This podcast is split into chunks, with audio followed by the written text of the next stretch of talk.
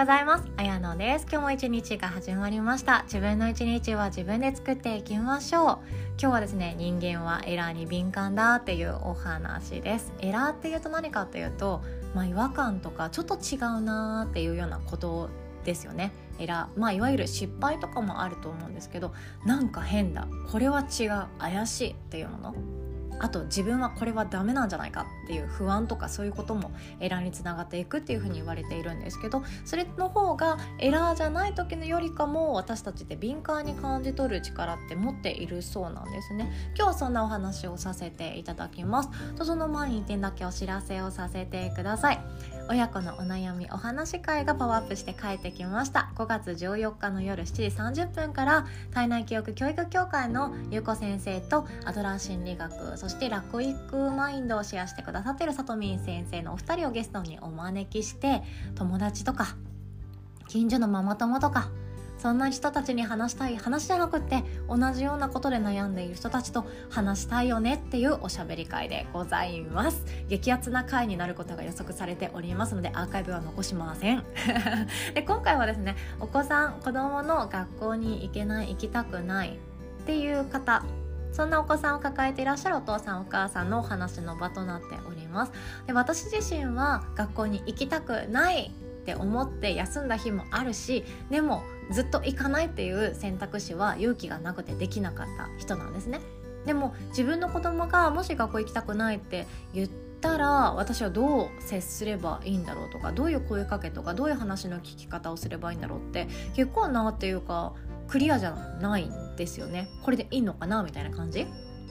私だったら「ああもういいよいいよ休んじゃ休んじゃ」って多分言っちゃうタイプなんですけどそれでいいのかなだったりもしますよね。なので そんな不安をすでにもうまだ来ていないけど不登校の経験したことあるんですよねっていうママそんな方にも来ていただけたらなと思います。詳細はヨガの日のホームページに載っておりますので Google やサファリでヨガの日と検索してチェックしていただけますと嬉しいです。お会いできるの楽しみにしております。で今回はですね不登校学校に行けない行きたくないっていう伝え方をしているんですけれどももちろんゆうこ先生やさとみん先生に相談したい話がある方はですねご参加していただいて OK ですよ。前回の開催もですね涙涙の2時間半ぐらいになったんですよね。自分のあの周りの人には分かってもらえないけれども、えっと、ここだったら言えるっていう思いを抱えている方が来てくださってすごく私も救われたなって思いました。いつだって自分のこのやり方とか生き方って不安ですよね。何が正しいかって誰も教えてくれないから不安ですよね。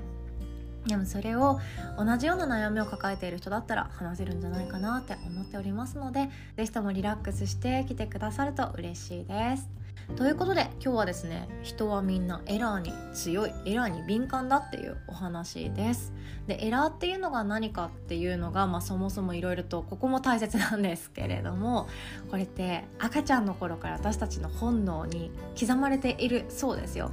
なんか変だなっていうこと。で赤ちゃんとかちっちゃい頃ってこのなんか変だな怪しいぞって言いながら物事を調べるっていうことはやらないじゃないですか。で赤ちゃんがなんかちょちょっと気になるからググってみろわみたいな感じでスマホで検索し始めたらおかしいですよね。これもエラーな感じしますよね。でもそうじゃなくって赤ちゃんとかちっちゃい子供がなんか変だなっていう時って頭の中でぐるぐるぐるぐる考えるのでぼーっとそれをじーっと見るそうです。正解とか不正解とかって何も、ね、どっちが正しいかなんてまだ分かっていないちっちゃな年齢だとしてもえこれってなんか違うんじゃないか？これってなんかおかしいよね？って思うこと。それに対してぼーっと見るそうなんですね。でそれが正しい表示をしている時正しい状態正常な状態の時よりかもぼーっと見つめる考えて眺める時間っていうのがかなり長いそうですよ。私たちのちっちゃい頃からすでにこういうエラーに対してなんか変だな怪しいなって思う気持ちは持っているそうなんですね。でもそれがちょっとだけ成長していくといや変だから私こうしようとかみんなと違うの嫌だからこうしようとかなんか私はこれじゃない気がするっていう気持ちが芽生えてそれは考えたりなぜなぜなぜって考えていくんですよね。これがすごい道徳の授業のいいところかなって思っていて例えば何でしたっけあの人を叩いたり殴ったり暴力振るのはダメって言われているのに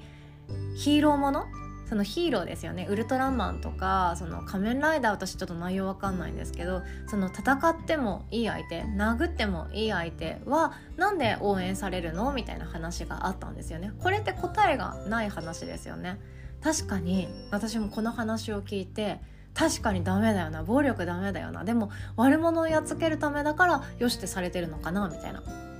でもやっつけ方もヒーローも結構半端ないやっつけ方するじゃないですか。プリキュアちゃんたちも結構なんか必殺技とかでパンチしたりしてますからね。なんか そう思ったらそれでいいのかなって思う瞬間もあります。ヒーローだからいいのか。でどっちからの視点を見てそれがヒーローと言えるのかっていう話なんですよね。これすごい面白いなって思いました。だからここで違和感を抱くかっていうことってちっちゃい頃だったら何も捉えられないかもしれないけれども成熟していくとどんどんえこれっておかしいんじゃない？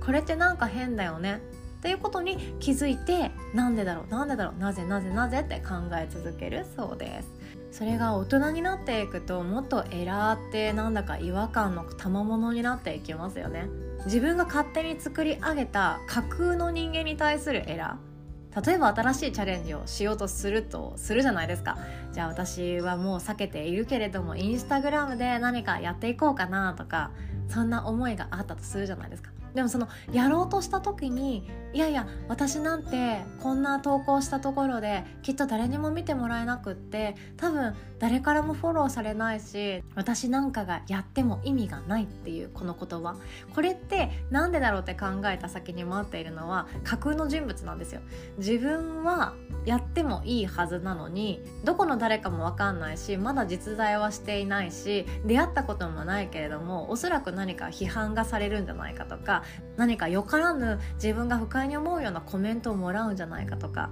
そんな具合に架空の人物を自分が勝手に作ってしまってそこに対してあ私はやらない方がいいっていうエラーを感じ取ってしまうっていうことってあるそうなんですね。で加えて自分のダメなところばっかりが見えてしまって目についてそれがコンプレックスって言って自分の体に刻んじゃう心に確固としたものにしてしまうっていうのがエラーだそうです。人より何かうまくできないとか自分は恋愛がうまくいかないって思い込んでいるとか